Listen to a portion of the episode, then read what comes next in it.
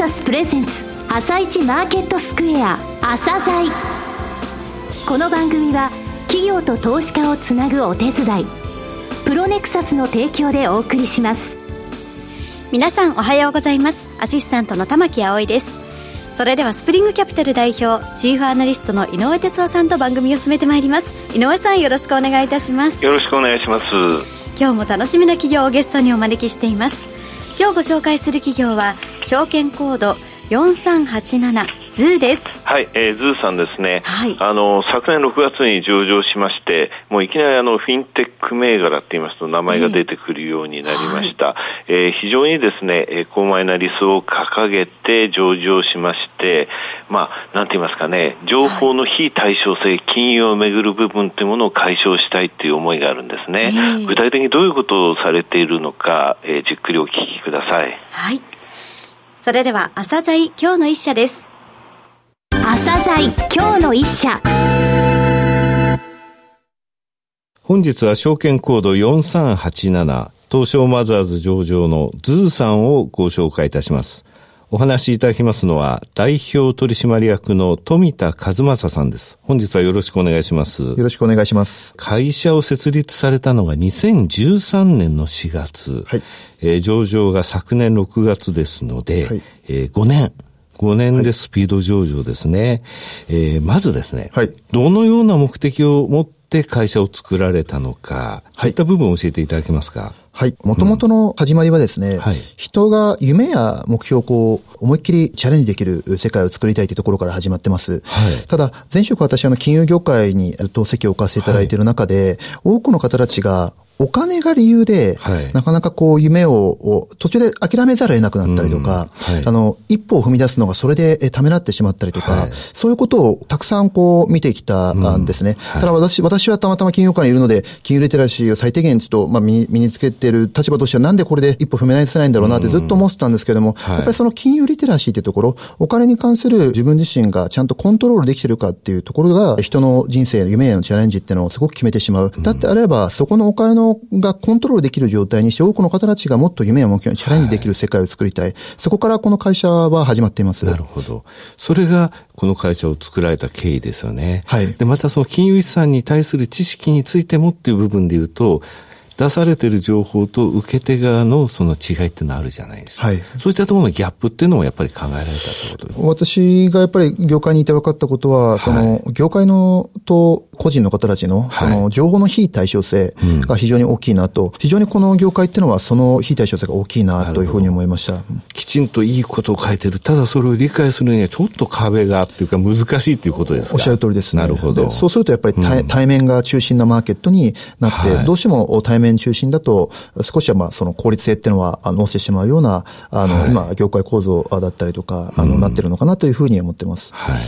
きちんとこの会社、ミッション、ビジョン、ゴール、ストーリー、こういったものを、えー、ホームページ見させていただくときちんと掲げてます。えー、人、物、お金を最適化するっていう部分ですね。えー、そして個人の時代の到来、人生のアクセルを踏むために欠かせないのはガソリン。それはお金ですということですね。はい、さて、具体的にどのような事業をですね、はい、されているのかお話しいただきたいのですけれども、はい、御社グループは、えー、シンガポールにもあるんですね。はい。の子会社と御社ですね。はい、えー、セグメントはフィンテックプラットフォーム事業の単一セグメント。はい、そしてサービスとしてはメディアサービスとフィンテック化支援サービスとありますと。はい、ここの部分を教えていただきたいんですが、まずはメディアサービス。これはどういったサービスなのか、お話しください。はい。メディアのサービスに関しては、えっと、はい、私たちの中心となる ZUU online という、はい、あの、金融メディア、今月間で500万人以上の方たちが訪問していただくような、あの、メディアになってきましたが、そのメディア全体を包括してメディアサービスと呼んでます。なるほど。え具体的には ZUU online 以外には、はい、経営者オンライン、フィンテックオンライン、そして DAILY ANDS という女性向けのメディアなんかが対象に、えなっております。えそして、えっと、ズーオンラインというサービスは、あの、もともとその、まあ、記事型のコンテンツ型のメディアから始始まってはい。るんですが、今は、えー、有料会員になっていただいた方には特別なコンテンツが見れ、特別な機能が使えたりですね、かつ、有料会員というのは2コース、えー、用意してまして、比較的あの、ここはユニークだってよく言っていただくとこなんですが、1500円の、その、個人、えー、皆さんに対する、有料会員サービスというのも一つなんですが、はい、4980円というですね、金融業界の方たちに対する専門性の高いですね、情報を提供するという会員プログラムもありまして、はい、こちらも順調に今、あの、成長しているんですが、この2コースを用意しているっていうのは、興味を持って、あの、話を聞いていただいたりすることが多いです。この4980円の人は入れるのは金融業界業界の方のみっていう形になってきます。どういう違いがあるんですか？当然その1480円の、あの方は、個人の方たちが自分でお金をどう活用していくかっていう、えことになります。一方で金融業界の方たちは、金融業界の人たちがお客様に対してどうコンサルティングしていくか、どう提案していくか、なんならまあ当然お客さんと接点を持つことが重要ですので、どう開拓していくかっていう、え金融業界の方たちが仕事に使う、えコンテンツというところが中心になります。ちなみにあの、私自身もあの、金融業界にいた中で、本社には営業企画部という、はい、あの、その、その本社の舞台があるからこそ、はい、そこから情報発信されるからこそ、全国の、あの、営業の方たちは、ね、まあ、情報収集がすごく効率的になっていたりとか、はい、あの、お客さんに対する提案っていうのはすごくしやすくなってるんですけど、その機能を私たちが担うことができるんじゃないかと思って立ち上げさせていただきました。さて、月刊誌ネットマネーっていう雑誌もね。はい。もう、あの、同じく、えー、雑誌にも、チャレンジしておりまして、やはりあの、まあ、ネットマネーという雑誌はもともと富士山系グループさんが持ってた、オンラインの情報を扱う金融雑誌としては、日本で一番大きい雑誌なんですけども、同じくそれも取得させていただいて、私たちの方で今、あの、展開させていただいてまして、これは本当に本屋さんとか、でも、あの、置いていただいてますし、非常にブランドとしては、あの、もともとあるものですので、あの、個人のお金の関心高い方たちが、あの、これをめがけて、オンラインに入ってきていただくなんかとなんかも起こっています。その他に、経営者オンライン、フィンテックオンライン、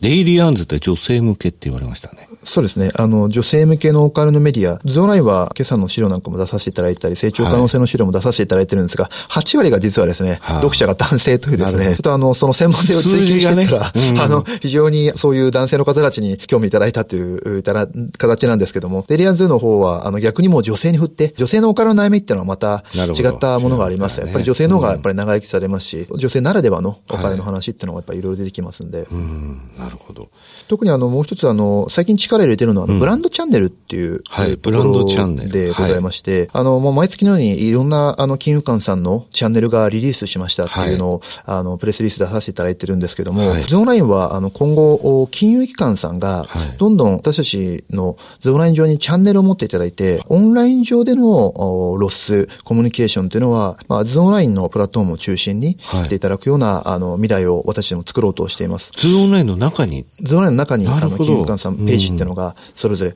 もうそれこそ東京証券取引所さんのページなんかも、もうすでにあるような形です。さて、えー、もう一つのサービス、フィンテック化支援サービス。これはどういうことでしょうか？フィンテック化支援サービスというのは、私たちが、えっと、これまで、えっと、メディアの仕組みを大きくしてくることができました。はい。えっと、このメディアのフレーム自体を、うん、えー、金融官さんに、えー、そそのままあご提供して、えー、金融官さんに対するホワイトラベル提供で、はいはい。えー、このサービスを展開するっていうような、えー、もの、そして、うん、そこに集まったデータ分析して、はい、そのデータに応じて、えっと、マーケティングをする仕組みまでするっていうのがフィンテック化支援サービスです。ゼロから、えっと、構築をし、えっと、はい、実際にデータを貯めて、うん、まあ、各金融機関さんが、えっと、マーケティングに使うところまで、す、え、べ、て、川上から川潮まで今、あの、ご一緒させていただくことが多いです。なるほど。さて、これから、まあ、えー、会社上場して、まだ半年ちょっとですけれどもね、はい、今後の成長戦略、それから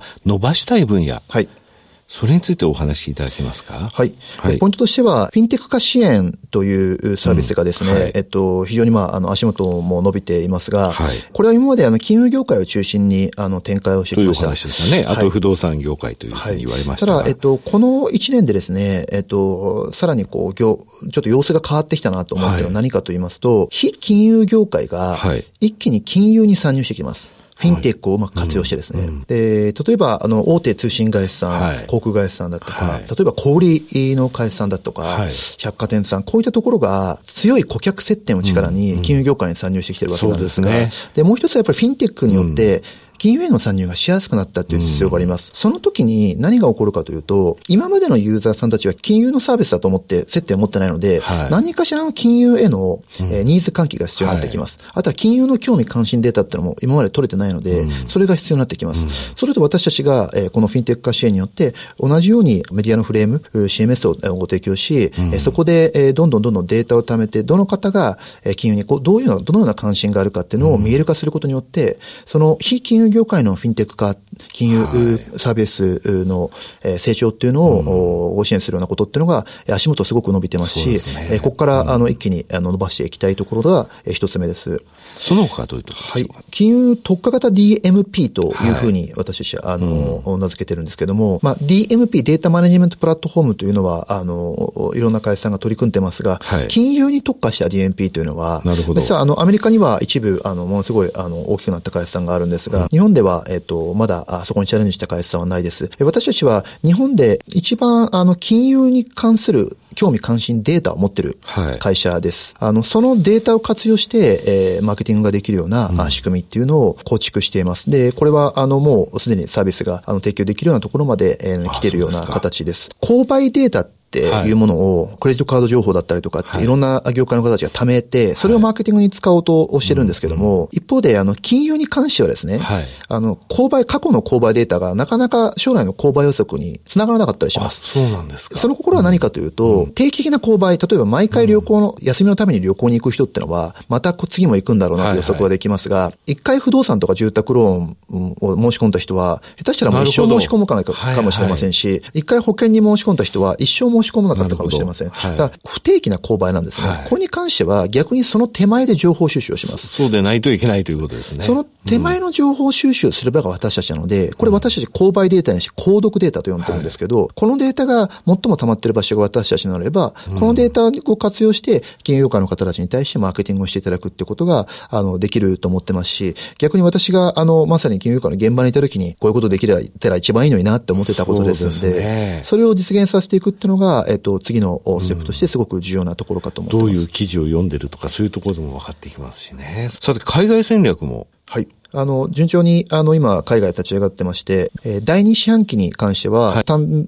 期では、えっと、黒字化まで、え来ている形です。一部、情報としても出させていただいてますが、えー、次は、まあ、マレーシアだったり、その他の東南アジア地域っていうのを、はい、えー、実際狙って、そこでも、シンガポールで、えー、しっかりとこのメディアの仕組みっていうのは実現できたので、はい、えー、次の国、次の国という形でも同じく、えー、展開していけたらというふうに思っています。展開ですね。あと、最後に、えっ、ー、と、もう一つ、えー、加えさせていただくとすると、はい、決算説明の中でも少し出させていただいたんですが、はい、あの、 ZUU ブランドでの金融商材の取り扱い、着手し始めている、検討させていただいている段階です。はい、やはりまあ、ここまでもですね、いろんな、あの、機関投資の方たちとお会いさせていただいたり、まあ、そもそも ZUU online のユーザーさんたちからですね、 ZUU が、あの、金融商材そのまま扱ったらどうなんだっていう声は、うん、あの、すごく、はい、あの、いただいたりしている中で、私自身が一部ユーザーさんのためになる金融商材というものをしっかりご用意して、しっかりサービスとして提供していくっていうのもそうでしょうし、ブランドチャンネルを仕掛けている理由も、えっと、心に絡んできまして、金融業界のアカウントがどんどん増えていくわけです。で、金融機関の方たちどんどんアカウントを開いていって、そこにおそらくこれからあの商材をしっかりと用意できるような形にもしていきたいと思ってますし、はい、えー、そうすると私たちのユーザーさんたちとその商材がマッチングするような世界観っていうのを作っていきたいというふうに思っています。最後になりましたが、リスナーに向けて一言お願いします。まだまだ若い会社ではありますが、2038年圧倒的に世界一の企業へという、えゴールを目指して、はい、えー、チーム一丸となって頑張っていきます。えー、引き続きよろしくお願いいたします。冨田さん、本日はどうもありがとうございました。ありがとうございました。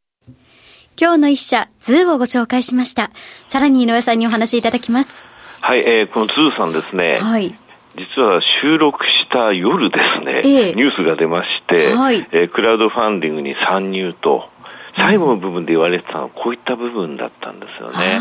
えー、はい。クラウドポートっていう、えー、会社があるんですが、比較サイトですね。はい、これはあの、えー、貸付型のソーシャルレンディング比較サイトなんですが、こちらのサイト事業を譲り受けてということですね。えー、で、えー、2019年内に ZUU のサイトから直接投資商品を購入できるサービスを始めることも検討していると。ここの部分がそうなんですね。えー、あの、今お話を聞いていても、これクラウドファンディングのところやってないのかしらと思われたリスナーの方いらっしゃると思うんですよね。はい、ここの部分にも入りますということで、えー、最後に語られてたことって本当これからの、えー、事業の広がりっていうものを意識させる部分でしたので、ちょっと目が離せない会社ですね、フィンテックって言った時に、ずいぶん早くから名前が上がってたのはやはりそういう理由なんだなっていうのははっきり分かりましたね。はい、これからがね、ますます楽しみですね。そうですね。はい。それでは一旦お知らせです。業ディスクロージャー IR 実務支援の専門会社プロネクサス。上場企業のおよそ6割2200社をクライアントに持つ。これはアジア証券印刷の時代から信頼と実績を積み重ねてきたからこそ。さらにプロネクサスが目指すのは企業と投資家をつなぎ日本の株式市場を活性化させることです。プロネクサス私たちは個人投資家の皆さんを応援します。井上哲夫今日のストラテジーそれでは井上さん、後半の解説もよろしくお願いいたします。はい、えー、今年の相場、アップルショックで始まったんですけれどもね、はい、ダウがその時660ドルですか、下げたんですが、その後5日間で倍返ししたという状況なんですよね。かなりね、マーケットの方では、それでもやっぱり不安心理強いんですよ。はい、不安心理強いんですけど、これね、値幅率、あの、いわゆるザラバの高値から安値引いて、はい。パーセンテージがすごいその前の日の終値で割ってみると高いと。だから随分日中動いたような印象があるんで、その値幅率が高いということにちょっと惑わされちゃってるんですけれどもね。ただマーケットは、あの、テクニカル的には昨年の12月24日、25日のところで日米ともにそこを打って、アップルショックってのは今年に入ってからの話なんで、実はそのテクニカル的にはもう、えそこの、え同様のところから戻ってきてますよっていう過程であるんですけども、はい、ちょっとね、幅に惑わされてるかなって印象なんですが、はい、今ね、ポンドがね、えー、すごい動きをするんですよ。おととい、日本がね、えー、休日だった時も、えー、今朝、えー、4時にですね、ブレグジットをめぐる、えー、会員の、えー、採決行われたんですが、はい、賛成200に反対432、とんでもない大敗なんだけれども、はい、これ負けるっていうのは分かってたんですよ。ブレグジットこれで取るとは思ってなかったんですけれども、おとといなんかね、それで、あのー、ただ、えー、強硬派、強硬派についても、保守派の、えー、強硬派賛成に回るって言われて、ばーっとポンド上がったかと思ったら、いや、そうじゃない、反対に回るんだって言って、本当にあの、えー、大臣が辞めちゃったのね、反対しますんでって言って、それでブワーっとまた売られたり、でその後メイ首相が、これ、あの不信任案出たら、自分からもう辞めるんじゃないかっていう記事が出たら、また売られたり。はい。で、昨日のあの日本時間始まった時には、4時っていうのは決定して、その投票時間ね、それからメッシュはやめないと。で、あの、大敗しても、その後第2回、第3回のブレグジットの投票のところで、落ち着きどころを探っていくだろうっていうので、はい、あの、日本時間ポンポンポンって買われてっただから上海で上がったとかね、円安で上がったって昨日材料視されてたけれども、その上海の会場前から日本上がってて、それはイギリスの方でそういうニュースが出て、ポン、ポンドドルが動いて、えー、前の日リスクオフで買われていた円が売られた。それで円安になったってことだったと思うんですよね。ちょっと今非常に投機的な動きが続いてるんで、はい、ポンドについてはまだ